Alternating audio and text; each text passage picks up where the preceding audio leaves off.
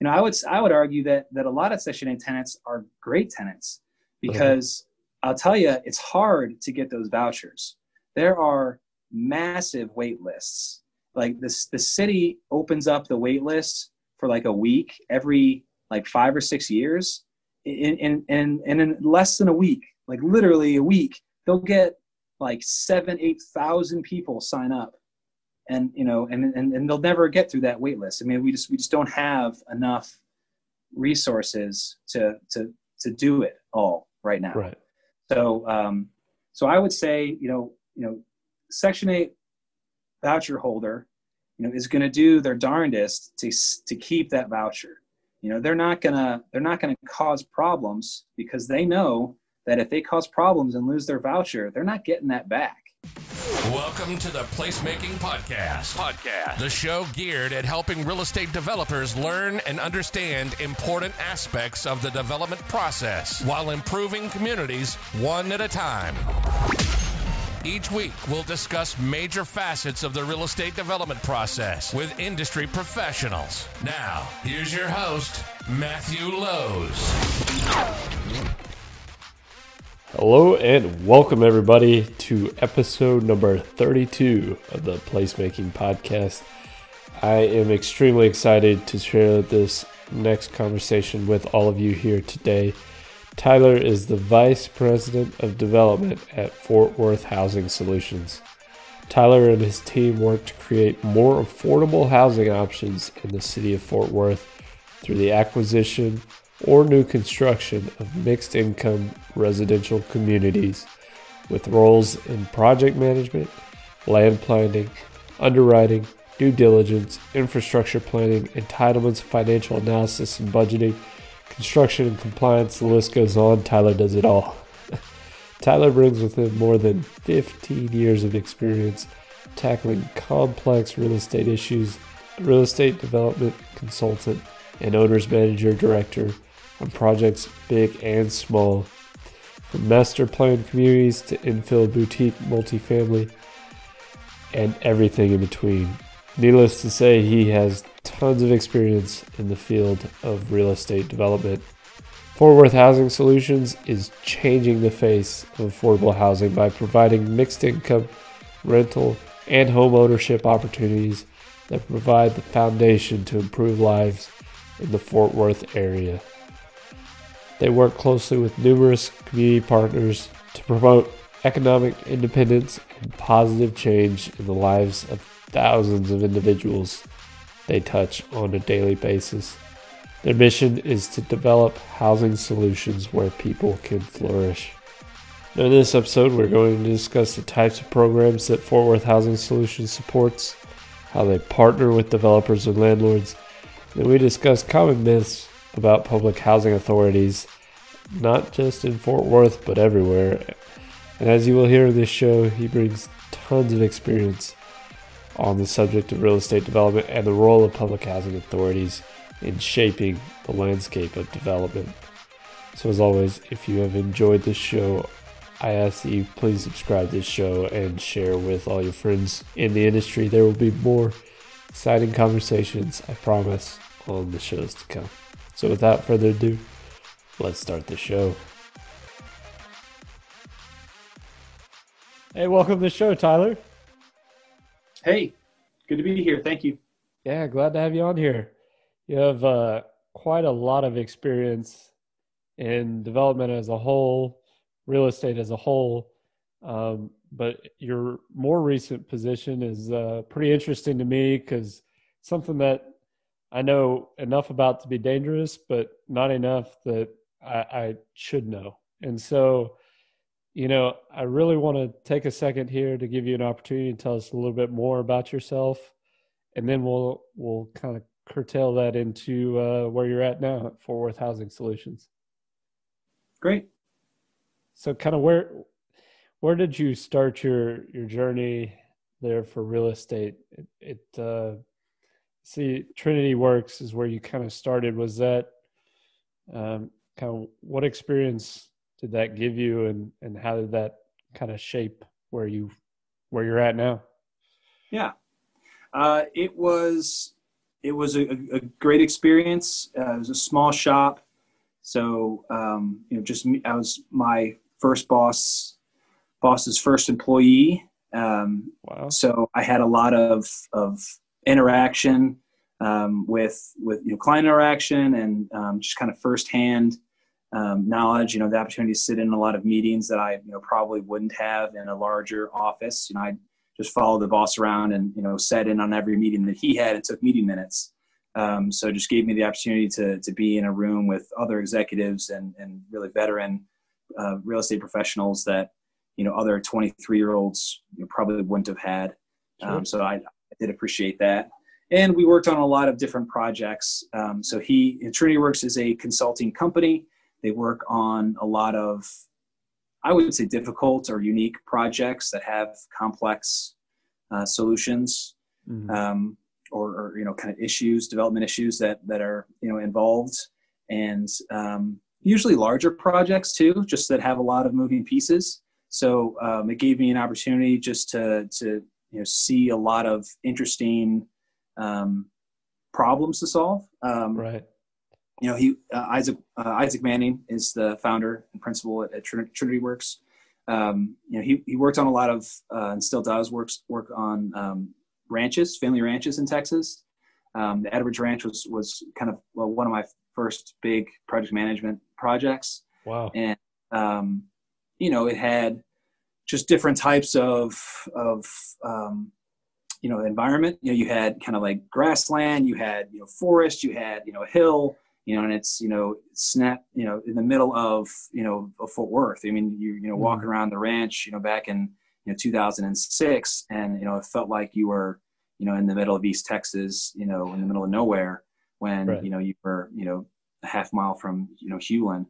Um, it just didn't feel like it. Um, but but it, it, you had um, you know again, but developing it, you know, we had a lot of uses too. So you had know, single family, you had you know, plus you kind of had the the intricacies of of being you know really high end and particular and, and really detail oriented um, but then you had um, you know the commercial uses too so you know we are bringing in you know huge trunk infrastructure lines um, you know we're dealing with you know you know designing a bridge to get us across the trinity river we were dealing with you know interaction with with the tollway that was going through the property at the time um, and then you had you know really you know big interface with with the city because it was kind of a public-private partnership at the time.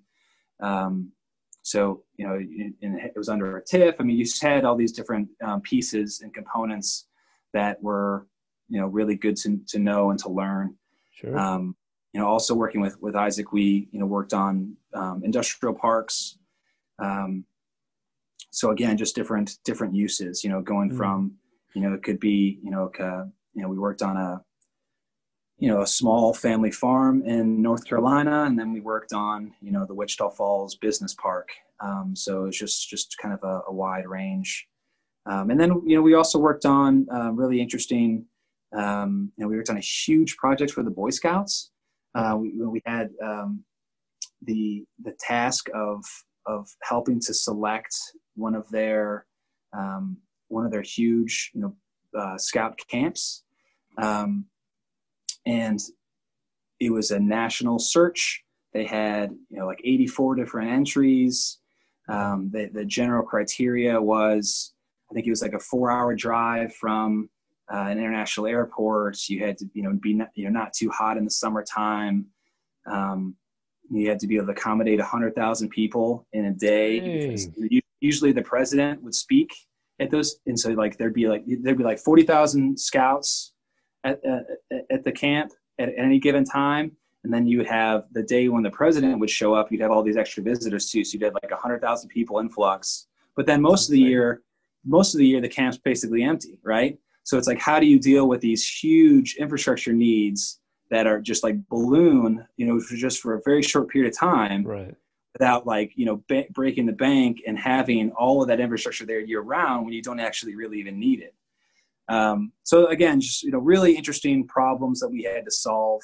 Uh, that deal ended up going to West Virginia, so they ended up having narrowed it down from the 84 sites down to 12, down to five, down to three, and then for those three, it was it was Arkansas, Virginia, and West Virginia. We came up with a huge program of all the different things that the scouts needed at the camp, and then we planned each of the three sites, implementing those all of those program items. Did a full cost estimate on what each three sites would take, so that we could compare them apples to apples.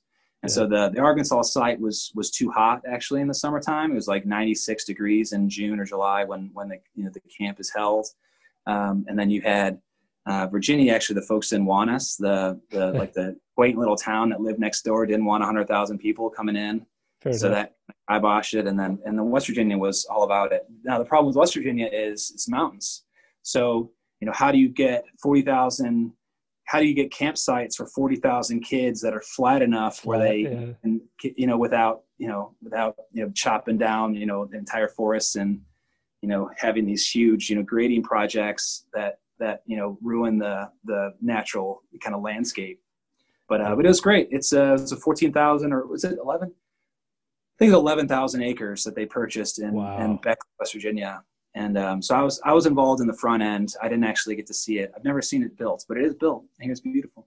That's very unique. but, uh, but, yeah, so again, so just you know, it was really cool just working on on those types of projects, um, and that was you know one of you know a couple dozen different you know crazy ass deals that that we worked on, um, and it was you know good to to cut your teeth on on unique unique uh, unique projects. Yeah, you got some hairy deals under your belt there early on. And yeah. So then, so where did you go after that? Uh, so after I left Trinity Works, um, I was on my own for a little bit. Uh, in the 2010 time period, I uh, just paid the bills by um, consulting on my own. Uh, I formed an LLC, and I, you know, did some cold calling. I, I uh, ended up getting some work working. Uh, basically, I'm doing like economic development work. Uh-huh. So I partnered with um, with a couple different cities, and um, so small towns don't necessarily, you know, they want economic development, but they don't have the resources to get it sure. done. Um, I was able to to partner on a project where um, I analyzed the, the, the city's real estate holdings basically and just identified uh, uh, places where they could incentivize develop- they wanted to incentivize developers to come to town.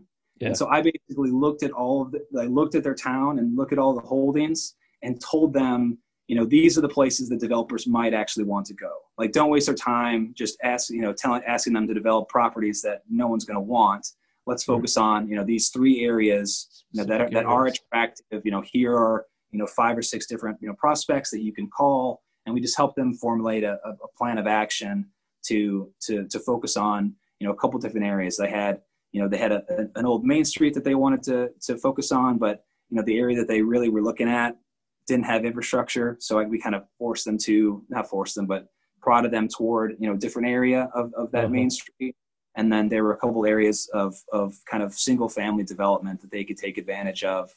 Um, so I mean that was just you know one example of um, of ways to to get by in the, you know the 2011-12 timeframe. Sure. But uh, but then I, I was hired by James R. Harris Partners uh, in two, the very end of 2012, and um, that role was mostly single family land development. Uh-huh. Um, lot of, of larger master plan communities, um, so, uh, mostly in the Austin markets. Okay. Um, and then and then I, I did some infill development with JRH in Fort Worth. So their office is in Fort Worth. Um, mm-hmm. Jim Harris, principal at JRH, uh, he's a, a, a, partial owner, minority owner in Village Homes, which is a, a local custom builder. They do a lot of kind of um, townhouse, both attached and, and detached uh, housing, and um, so you know they wanted land you know positions within the market. So um, so part of the kind of the Fort Worth deal making that I, I worked on with JRH was was trying to find them positions, okay. or at least or at least you know it was nice to to bounce off ideas with Village. Just you know knowing you know I knew if they liked it that it was a good deal. You know what I mean? It was, it was you know it was nice to have um, you know the builder you know when you're a land developer your customer in a lot of ways is your builder. Sure. You know and so so you you want to you know try to find a way to make them happy right? You want to you know and and something that Jim taught me that I take with me is you know you, you always want when you're looking at a property, you know it's good to know that a site is attractive or, or that, that that it could be something. But really, you know, the best way to approach your land is, is to know the, you know, really have an idea on the product, to, mm-hmm. to know exactly what needs to be built there. What sure. what's what's someone going to want to buy on that land?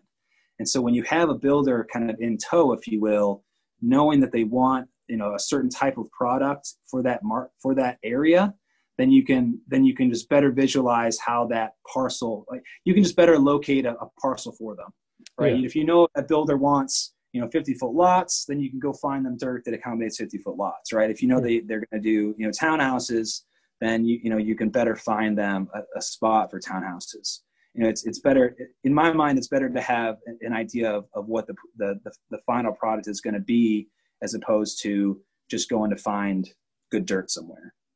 Yeah, that makes sense. You got to know what your end user is is planning on using it for, and and tailor it to their.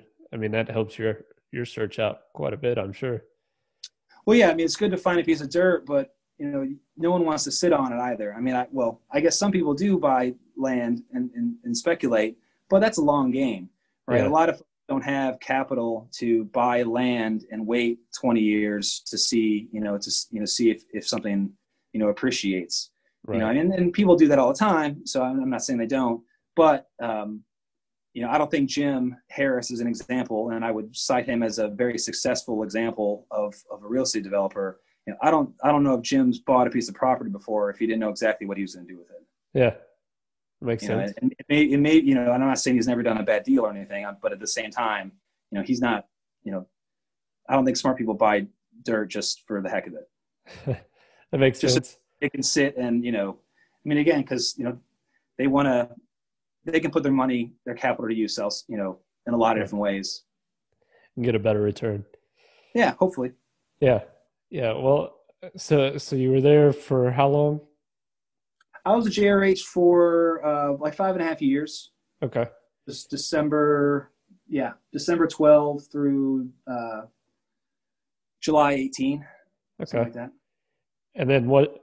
Uh, why'd you join uh, Fort Worth Housing Solutions? What did that look like? Yeah. What was the what was the conversation?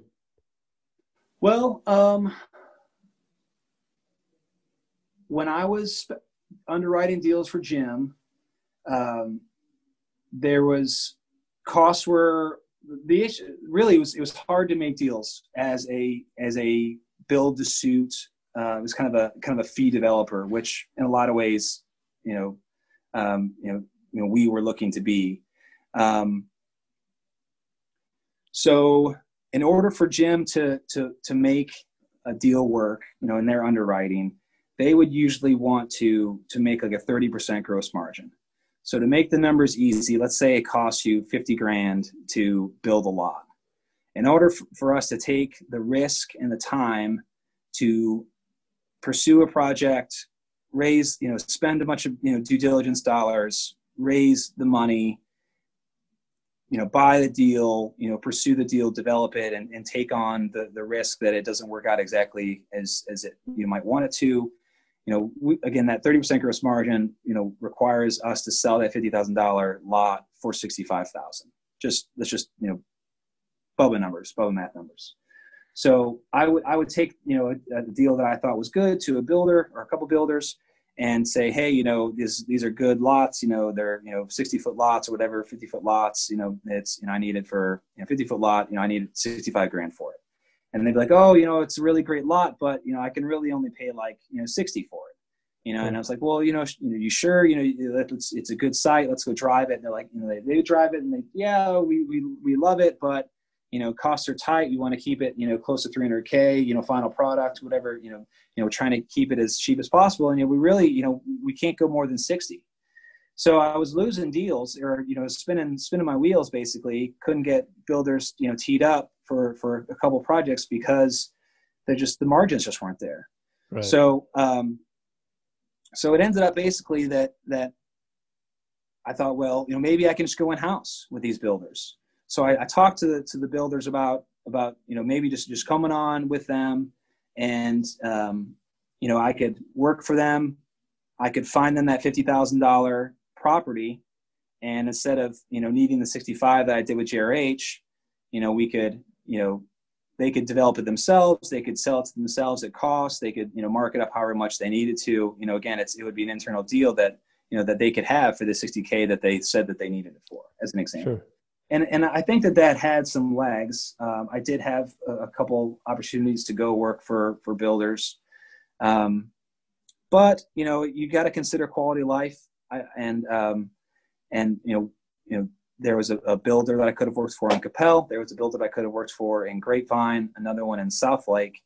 Um, I'm in Southwest Fort Worth. Um, I thought you know about the the drive every day and and um, you know, it's it, it's a consideration, right? You just have to sure. take those things into account. And um, and so while I was interviewing with these folks, um, you know, I was pretty sure I was moving, you know, moving to you know a new opportunity somewhere. Um, I, I, did, you know, reach out to a number of people. Um, you know, one of them um, being a contact at the city of Fort Worth, and um, and that gentleman um, recommended me to Housing Solutions. Okay. So I guess the, the position had been vacant since since March, and this was probably you know May or June, probably maybe early June. Um, and so um, so I interviewed with Mary Margaret, and um, we seemed to hit it off. And uh, I was eventually offered the the VP role in, of development for Housing Solutions, and um, you know the the combination of, um, of being in Fort Worth is was very attractive. The idea of taking on um, you know kind of a, a new role within a public entity was was was something that intrigued me. Sure. Um, you know the you know the altruistic nature of you know being you know the kind of the public good part of it is is kind of cheesy, but it I mean it's real. You know I mean yeah, I, it's yeah. when you're when you're you know I think that we are doing good for the city and and that that feels nice. You know if you're yeah you're you know in a you know doing a job that you love and you're making money and you know you know you, you know you're paying you're making enough money to pay the bills and you're enjoying going to work to, every day and you know you're challenged then you know it's that's a good situation to be in and and we you know I am challenged you know we you know learning LIHTC low income housing tax credits you know is a new gig for me you know there's you know there are a lot of, of ways that I am you know wholly confident and you know and and 100% you know on board with with you know helping housing solutions out you know i am but i am not an expert in LIHTC um, you know and and i'm i'm trying to get there uh, and over the last year two years i've i've grown leaps and bounds but you know that that was you know a kind of a compelling feature was was the you know learning the intricacies and the nuances of of affordable housing and right. and low income housing um, in particular so um, and it's been great. And we're busy as hell. Um, we uh, it's it's it's been really good. It's like I said, it's it's been just over two years, and um, we've accomplished a lot. Uh, but and then and we've got a, you know even more on our plate. Um, you know we've we've just kind of you know we've we've been a, a, snowball rolling down the hill the last you know five or six years. I kind of jumped in in the middle, and we're we're still we're still growing. Um, so Housing Solutions has uh, about 6,000 units under ownership, management, uh, and, and, ownership. Um, we don't manage our own properties. I shouldn't have said under management. Uh, we, we own and operate 40 properties, about 6,000 units. Uh, we also administer about 6,000 housing choice vouchers, which are better known as Section 8 vouchers. Mm-hmm. Um, so, so you know, we we do um, interface and and um, you know, but you know, a lot of you know, a lot of families in Fort Worth, you know, depend on us doing our job well, and and we take that that responsibility seriously. Um, you know, and we're we're always striving to to make our projects, um, you know, as, as as good as they can be. Out of those 40 properties, uh, you know, we've got probably eight or nine that that need some some major capital uh, improvements right now. So mm-hmm. we've got a plan in place to to to get those fixed up. Um, we have um, we're in the process of deconcentrating the poverty of of uh, our, our, very low income units uh, within the city of Fort Worth. So our public housing stock um, is is being eliminated. Um, we have two. We had three main public housing projects in the city mm-hmm. of Fort Worth.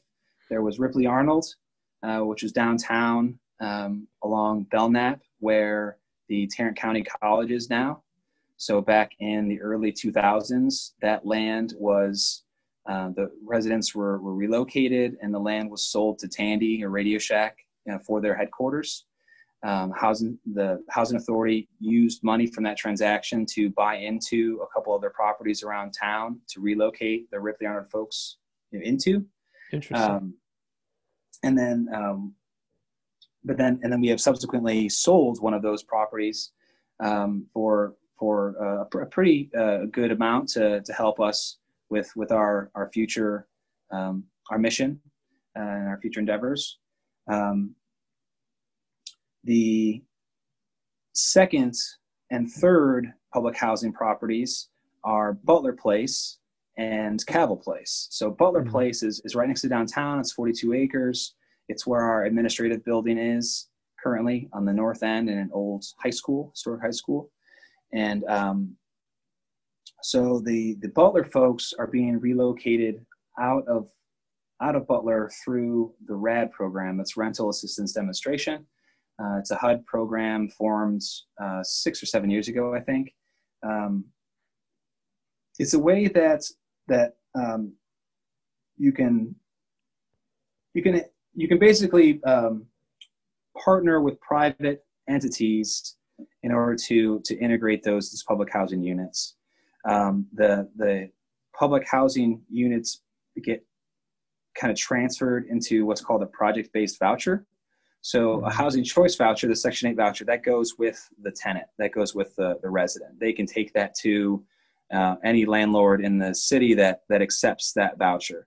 Right. And um, and so they, you know, if, if I have if I'm a, a, housing choice voucher holder and and I needed a place to live, I you know contacted landlord. They you know I asked them if they'll accept a voucher. If they say yes, then you know, I contact my case manager. Case manager contacts the landlord. They work out a rent a reasonable amount of rent, and um, basically get into a contract where me, the tenant, the voucher holder, I pay 30% of my gross monthly income toward rent, whatever that number is that I've made that month. And maybe I'm a, a gig worker, and so my rent or my income fluctuates. So I'll I, I, I verify my income each month with my with my case manager, and you know whatever 30% of my income is, that's how much I pay. And then the housing authority through our assisted housing department, they cover the difference so so that the landlord still gets that overall amount, that agreed upon amount, mm-hmm. but the, the the resident pays 30% of their income and then the housing authority covers the difference. Um, now instead of instead of having the housing choice voucher that goes with the resident, the RAD program is set up where you have a project that that that housing choice or that public housing um, becomes a project based voucher. So it goes with the property. So the property ends up getting they have they'll they'll form their own wait list and they'll income verify folks to that that will that will meet those guidelines for that voucher um, at that property for it's a, it's a 20 year contract. Okay. So um, so we we um, there was a kind of an influx of activity at Housing Solutions, um, really um, for a couple years before I got there, and then through this last, you know, in, in these last two years, to um, take on enough projects to incorporate all these rad units. So, um, so as we as we um, disperse folks from Butler throughout the community, and and we wanted to, you know, in, in deconcentrating that poverty, we also didn't want to necessarily, um, you know, saturate those folks any any given place. So we tried to make sure that that no more than uh, really no more than 10, but definitely no more than 20% of a property would would become RAD. So if you had uh, you know a, a 200 200 unit property, you know we would typically have about 20 RAD units. Okay. Um, so so we uh, went um, we acquired some sites. Uh, but we, we mostly were, were heavily involved in the, in the new development of, of tax credit properties both nine, but mostly 4% low income housing tax credit properties. So, so new construction deals, you know, typically around, you know, 200 units and then 20 units of those would be uh, extremely low income units um, as as the rad. So typically, a LIHTC unit um, has it. Its typical audience is a resident, a household that makes sixty percent area median income. So okay. um, area median income for the city of Fort Worth is about seventy five grand for a family of four. So you know you're talking, um, you know, like forty five, right? Is it one, two? So seventy five, yeah, ish, 45k for yeah, a family of four. yeah. Um, yeah. So um, we've finished a number of those properties. We have just our last round of. We've got four um, four communities under construction right now. Uh, two of which are rad communities, and um, they'll be finishing up near the end of the year. Second one, uh, one's once actually turning its first units in the next month or so, uh, it'll be fully complete um, right at the end of the year, and then we'll turn first units in the the other projects um, first quarter. Um, but but we're we're getting close to where Butler is is going to be vacated, um, fully fully vacated, and um, the idea after um, ultimately will be to to sell Butler. Right. once we once we once we sell Butler, um, our admin building will you know we won't be able you know we, we would include the sale of, of our admin building with with um, the sale of butler so we had to find a new home so um, so part of, of my uh, my daily duties in the last uh, year or so has been looking for a new headquarters for the housing solution um, right. so that's kind of a little side side gig that i've been, been, working on but i thought i'd just mention it while i'm sure. bringing up butler just because it's another kind of kind of new day for the agency. You know, we just had our, our 80th, um, I guess 81st um, anniversary. Um, and in the way I've been thinking about it is, you know, we need to set up a home for the next 80 years. So, um, so that's been just kind of a, a fun thing that, that yeah. I've gotten to do. Um, just, it's not a, a typical, um, I, would, I don't think that's probably a typical activity for, a, you know, an affordable housing developer. right you know buying a 30,000 square foot office building but um, but it's it's something that that I've been uh, I think fortunate enough you know I, I would say fortunate enough to, to be able to handle because uh, I, I do think it's fun. I think it's interesting. It, it's it um it's never boring here I'll tell you it, uh, it, that's that's nice. Um, so so we've got so we Ripley Arnold is is long fairly you know long since done. Butler is winding down, uh, but still has you know some. I think I, I, don't think that we'll really get into the the meat of of the the disposition of Butler until 2021. Okay. Um, so so there's still you know a lot of interesting things to to come there, um, and I, I do look forward to to you know being involved with that and seeing how that that all comes to fruition. Um, but but the third uh, public housing site that we're dealing with, you know, on a very active basis right now is the the Cavile Place uh, public housing uh, community, and uh, so Cavile is um, southeast Fort Worth in what's known as a Stop Six neighborhood. If you take Rosedale uh, east from 35, um, you would go past Texas Wesleyan, mm-hmm. um, mm-hmm. and if you're traveling further east before you get to East Loop 820 about a half mile inside the loop on the south side of Rosedale is is the Cavile Place apartments, and they're you know similar architectural style to Butler. Uh, it's the kind of red brick barrack style, um, kind of almost military housing that you know right. is built you know all over the all over the country in in various uh, various cities. You know under um, in, in, you know as just as uh, kind of as kind of a you know New Deal type activities in the um, in the 50s and 40s, 50s, and 60s. Um, so with Cavile, we had um, so there are 412 families at Butler. We have a slightly smaller site at Cavile. There are 300 residents or households, pardon me, in Cavile. Okay. Um, so with Cavile, we have to so still same concept. We wanted to deconcentrate the poverty. The the, the overall concept of of housing all low income housing, housing folks together, you know, I think is flawed. And, and sure. I, I, think, yeah. you know, I think reasonable people today recognize kind of obviously that it's flawed. Um, but you know, and you kind of wonder what people were thinking back in the day. Um, but but I, I, think we're doing our best to to change that paradigm as, as quickly as we can. Um, so so we couldn't um, we couldn't do RAD. Uh, we couldn't relocate folks through the RAD program at Cavile.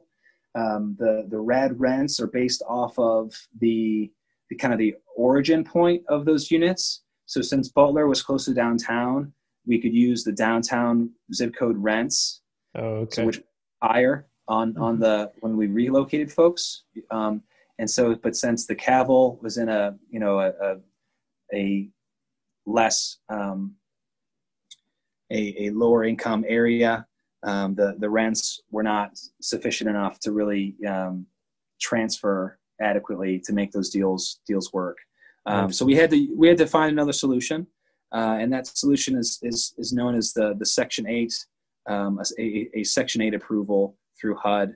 Uh, basically, they proved um, through you know a, a long analysis that um, it would be too expensive and, and infeasible to um, to try to fix up Cavile that and that it was basically health and safety issues um, allowed and and, and um, you know it was it was an, it was a reasonable conclusion that that it just it needed to be stopped you know that the folks needed to be relocated and that it was okay to, to demolish the property and do something else with it. Um, and kind of hand in hand with that uh, we applied for what's called tenant protection vouchers which are like housing choice vouchers in a way where the resident could take that voucher and then use that you know wherever they wanted to um, you know really throughout the country. So those special wow. tenant protection vouchers would allow them to port. So let's say you know i'm a resident of Cavile and i got my tenant protection voucher and i had a, you know i have family in you know oklahoma city. You know i could take that voucher and i could i could go and and and, and it could port meaning it would the administration of that voucher would transfer from the city of fort worth to the end location you know hypothetically Oklahoma City, and then they would you know use that voucher in o- Oklahoma City at that place. Would you um, would Fort Worth get a credit to say give that out to another, or how does that work? Is it so? It, it basically means that yeah. so so when they say that it ports, there's not necessarily a credit. They just want to make sure that someone is administering that voucher. Sure. So it would just it would just lose. It would it would be removed from our you know our you know purview. You know it would you know it just goes to the local authority and it just okay. allows folks to to move in a in a place that's that's most accommodating. You know just despite the fact that um, you know Cavile might not have you know Cavile and Butler both you know aren't the ideal environments but you know but they were still home right? To a, to a lot of these folks they, they had you know um, you know support networks you know they had you know family they had friends they had you know a community that they depended on and you know when you when you break that up when you ask them to to move you know that, that causes stress that causes complications within their lives and so you know when you're able to give them an opportunity to move to a place that they're most comfortable you know even if that's you know outside of the city you know that's what we tried to do to, sure. to make sure that you know they could Makes make sense. that transition as as as best as they could for for their individual families um, and we are, you know, making an effort to to stay with those folks and to uh, from a from a um, from a you know check-in um, standpoint, um, just to you know, in a case management standpoint, to make sure that that they are transitioning trans, transi- transitioning successfully and uh, and and they are okay. Um, so and then um, kind of the new the new day for Cavile will be um, a, I would say, a fairly ambitious uh, redevelopment plan um, to build back the area from the 3,000 public housing units into about about a thousand mixed use units. So um, Cavile proper is about 22 acres.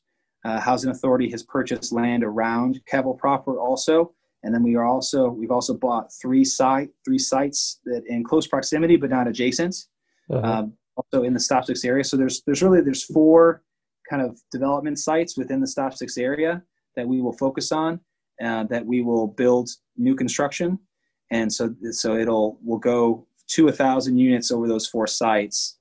Um, 300 of those thousand units will be very low income. They're um, it's the, the, term would be is, is replacement units, right. and then um, and then you'll have about so about a third is replacement units, about a third is low income housing tax credit units. So kind of that that uh, affordable um, range, that 60% unit, 60% okay. AMI unit, and then um, about a third uh, is, is more of a market market, market rates. Yeah, interesting. Are are you guys? Do you guys develop that solely, or is that a partnership to uh, with other local developers to to to develop that site? Just curious. Yeah. So, so, so for Cavile in particular, we partnered with a group called McCormack Barons Salazar. Their headquarters is in St. Louis. Their Texas headquarters is in San Antonio. But they are a, a pretty well known national, nationally known affordable housing developer. And um, they are particularly good at um, they are particularly good with what's called a uh, choice neighborhood implementation grant. So um, because we, we knew redeveloping Cavile would be such a challenge, we applied for a choice neighborhoods implementation grant. Let's, we'll call it CNI. Um, and um, so the CNI is an annual award. It's probably I think it's HUD's largest grant. It's it's up to thirty five million dollars. Wow. And it's given out to between four and six locations per year. And um, and we were shortlisted this past year, and we ended up winning. So oh, it was uh, it was us and LA and Cleveland and Philly and Winston Salem. So they picked five, and we we have up to we have 35 million dollars that we can spend over the next six years.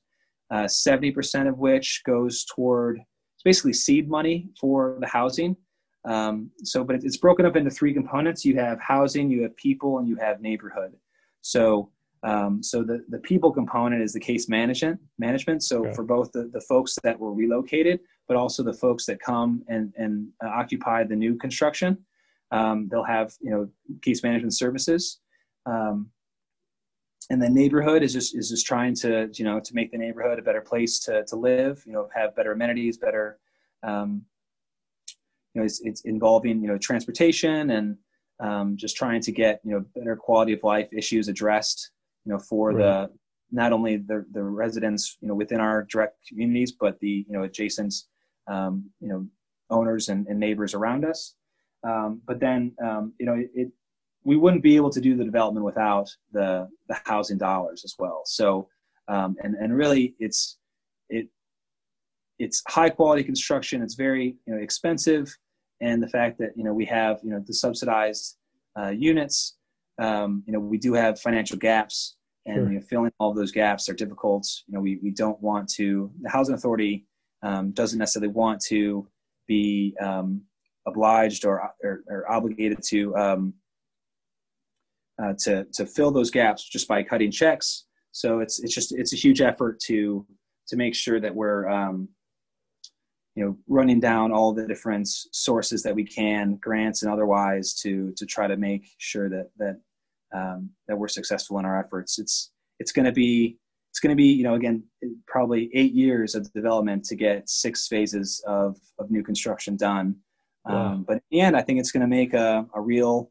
tangible impact in the neighborhood sure. we're hopeful that that you know we're spreading the the development over those you know four areas um, so you know, if you're in stop six, you can have a, you know, you can see a visible change, you know, where you are, and then you know we can you know let the private market fill the gaps. Yeah. So definitely, we're we're making a you know a a, a you know a tangible impact. Um, you know, you know, in, in the areas where we are trying to to build that that for rent product, the the denser product, and then you know we're hopeful that that the stop six community and private you know entrepreneurs, the private market will will step up and um, and do their part to um, you know take advantage of all the other vacant lots in the area. I mean, there's a ton of vacant land that needs to be developed. Um, you know, we need folks to step up and and bring you know the the neighborhood um, commercial um, uses. You know, we need you know some more restaurants. We need you know the dry cleaners, the you know the the, the barbershop, the um, you know the life insurance agency, the yeah, you know, the the CVS, the um, you know all the different things that that people want and expect in in you know short you know commute from where, they, yeah. from where they live. Yeah, and and and right now you know you don't have a lot of that in, in southeast, and and you know that needs to change. And you know we're hopeful that again that we can we can make the first you know big step to get some rooftops up. Um, to get some some some bodies, you know, in that area, and to get um, get those incomes, um, you know, you know, where to where the, you know, the other folks that, you know, the the the corporate real estate guy for CVS, you know, can can take notice and and realize that you know that's a gap in their portfolio that they yeah. need to fill. That's awesome, and we've got over so much right now. I, I think I've, you've touched on uh, this this next question a little bit throughout the discussion, but what's one of the biggest um, misconceptions about public housing that you see and, and how would you address that? And like I said, I'm pretty sure you've touched on it a couple times or, or a couple different ones, but uh, do you have a certain specific one that you'd like to address? Well, I, I think the Section 8 housing and public housing gets a bad rap. Um, you know, just in general, you know, I, you know, not all Section 8 tenants are bad tenants. You know, you have you know, I would I would argue that that a lot of Section 8 tenants are great tenants because uh-huh. I'll tell you, it's hard to get those vouchers. There are massive wait lists. Like this, the city opens up the wait list for like a week every like five or six years. In in in, in less than a week, like literally a week, they'll get like seven, eight thousand people sign up. And you know and, and and they'll never get through that wait list. I mean we just we just don't have enough resources to to to do it all right now. Right. So um so i would say you know you know section 8 voucher holder you know is going to do their darndest to to keep that voucher. You know they're not going to they're not going to cause problems because they know that if they cause problems and lose their voucher they're not getting that back Right. You know, so um, so I, I mean, I I would I personally, you know, if I was able, you know, as an employee, I couldn't I couldn't own a rent house and have a Section Eight contract. But if I did have, you know, if I wasn't an employee of the housing authority and I had, you know, rent houses, I would do Section Eight all day. It's guaranteed money. I mean, you're it's it's it is. I think it's a very viable solution you know a very viable ch- option to to you know if, if I was a a you know single family you know if, if I had a couple rent houses or even a you know a larger portfolio I think I think Section Eight is is a, is a very smart way to go. And it really they I'll tell you if you look at the the housing authority gives out a list every year they mm-hmm. update the rents per zip code. And there are five or six different zip codes. They have crazy high rents and don't ask me why those rents are drastically higher than others, but they're, you know, but they're incentivizing certain zip codes for sure. Yeah. And, you know, and if I, you know, I'd go buy a house in that zip code. now Just it could a little hit, yeah. It could change, you know. You know, two years from now, you know, three years from now, four years from now, maybe the rent isn't, the, you know, maybe the priorities are different, and those you know the rents in that zip code you know are, aren't the same. So it's not a forever thing right. but i mean you know. That's interesting. It's interesting. I, yeah i didn't even i didn't even think yeah. about that. Huh.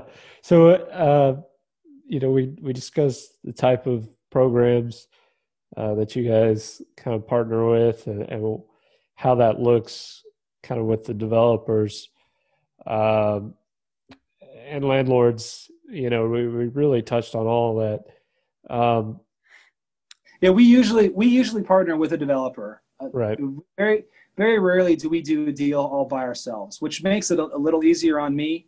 Uh, yeah. You know, I don't, don't have to to run you know you know point on all of these. Pro- I mean, I couldn't run point on all of these projects. So so we have co-developer partners that have their own teams that manage and, and run point, and then we kind of oversee or involve you know have a have an oversight and, and a you know an associate role in in, in the process. So so we'll, generally we have you know all of our all of our deals have a limited partnership entity, and they have a general partner, a, limited partner, and a special limited partner. The general partner is is is the point. The limited right. partner is the money, and the SLP is the associate. So some deals we run point and we're the GP. Some deals we're the associate and we're the SLP. So it just it just depends on on the on the particular deal. Most deals we're GP, um, we're a general partner, and and and you know it's on us to make um, you know operating decisions. But um, but but sometimes we have that associate role. Um, Interesting. Uh, we we have a very we we definitely have a structure within our deals, but very few of our deals are exact. You know, I don't I don't know if any of our deals are exactly the same. um, which which is good and bad, right? And you want you want a general structure, um, but it, and and and it's it's nice to to have expectations on on what you know you're what's going to happen, and, and you you know you can tell developers as they inquire, you know what what those ex- our expectations are, you know, in a partnership, and so I can lay those out. But you know, every deal is nuanced. It seems, you know, just in one way or another, where it's they're just not not not quite the same. Sure. So when you do partner with a developer, it's just curious, is that typically kind of a request for proposal type um, process, or is that you you know somebody that this is their specialty, and then you go out and requisite that um, their it, services? so so it, it it can go both ways. So um, if I if Housing Solutions has a piece of property if we're originate if we're originating the idea, then we have to go through an RFP RFQ process. So if if I have a site like like Cavile, uh-huh. so when we wanted a master developer for Cavile, you know, we had an RFQ, and McCormack Baron Salazar was picked as a qualified firm. So we were able to select them as a qualified firm. Public public land, technically. Yeah. Right. Okay. Yeah. Now, if you but but if there is a let's say a you know you know ABC developer in in you know North Fort Worth has a piece of property and they want to develop it and they want to partner with us, then they can just call us and we can work out a deal. Right. Okay. I, it, it, it, if they if, if it's their property and they're they want us to they want to bring us in, then we can just be brought in. But if we're soliciting the deal, it has to be a public situation. That makes sense. Okay. Thanks for clarifying that. I thought that was the case, but yeah, uh, yeah. Any developers that want, you know, so I mean, and our our role is to create as many affordable housing opportunities as possible in the city of Fort Worth. You know, quality spots where people want to live. So, you know, as far as I'm concerned, you know, I want to know if someone's got ideas for a deal. You know, I, I want to hear about it. Yeah. Um, so, so please, you know, call me. I'm I'm around.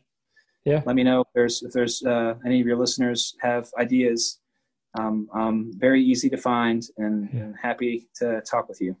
Oh, definitely. I will have all of your information yeah. on the show, so don't worry about that. Um, is there any questions that I should ask that I didn't? I know you went over. My favorite color bit. is blue. Oh, same, same. Yeah. all right, that works. Was the quickly, what was the day in the life of uh, Tyler look like right now? Well, you know, it's busy. We uh, we we don't have a lot of folks in our office. Yeah. Um, it's it's my boss and myself mostly. Uh, a lot of our, our staff are remote, so you know it's it's getting up in the morning and having some coffee and coming to work and and working with uh, you know Brian in the office and uh, trying to make things happen. Yeah. It's uh, it's it's good. We're um, we're busier than ever, really, and we we have not slowed down a tick. so it's it's foot on the gas pretty much every day. Um, so so Fridays we're so we don't technically work on Fridays. Oh, really? Uh, yeah, our office is uh, just uh, Monday through Thursday, but uh, but Brian and I were in the office today. so we we got too much to do. We can't we can't get it all done in four days. No days off, right? yeah, you can see well, you you can see that I'm in the office now. But, yeah, uh, yeah, awesome. Well, I'll let you get back to your uh, busy schedule, Tyler. I really appreciate you coming on here and giving me an inside scoop of what you're what you guys are doing there at Fort Worth Housing, and uh, keep up the good work. I really appreciate it. Thanks for the opportunity to tell your listeners about all the good things we're trying to do. I think Fort Worth is a great place to be. I honestly wouldn't want to be anywhere else in the in the country. I'm happy that I found my way here and back in 03 and I uh, I think we're we're just uh, we're we're going up. I think I think we got great things in the future here in Fort Worth. Awesome. Definitely. Thanks again. Thanks, man.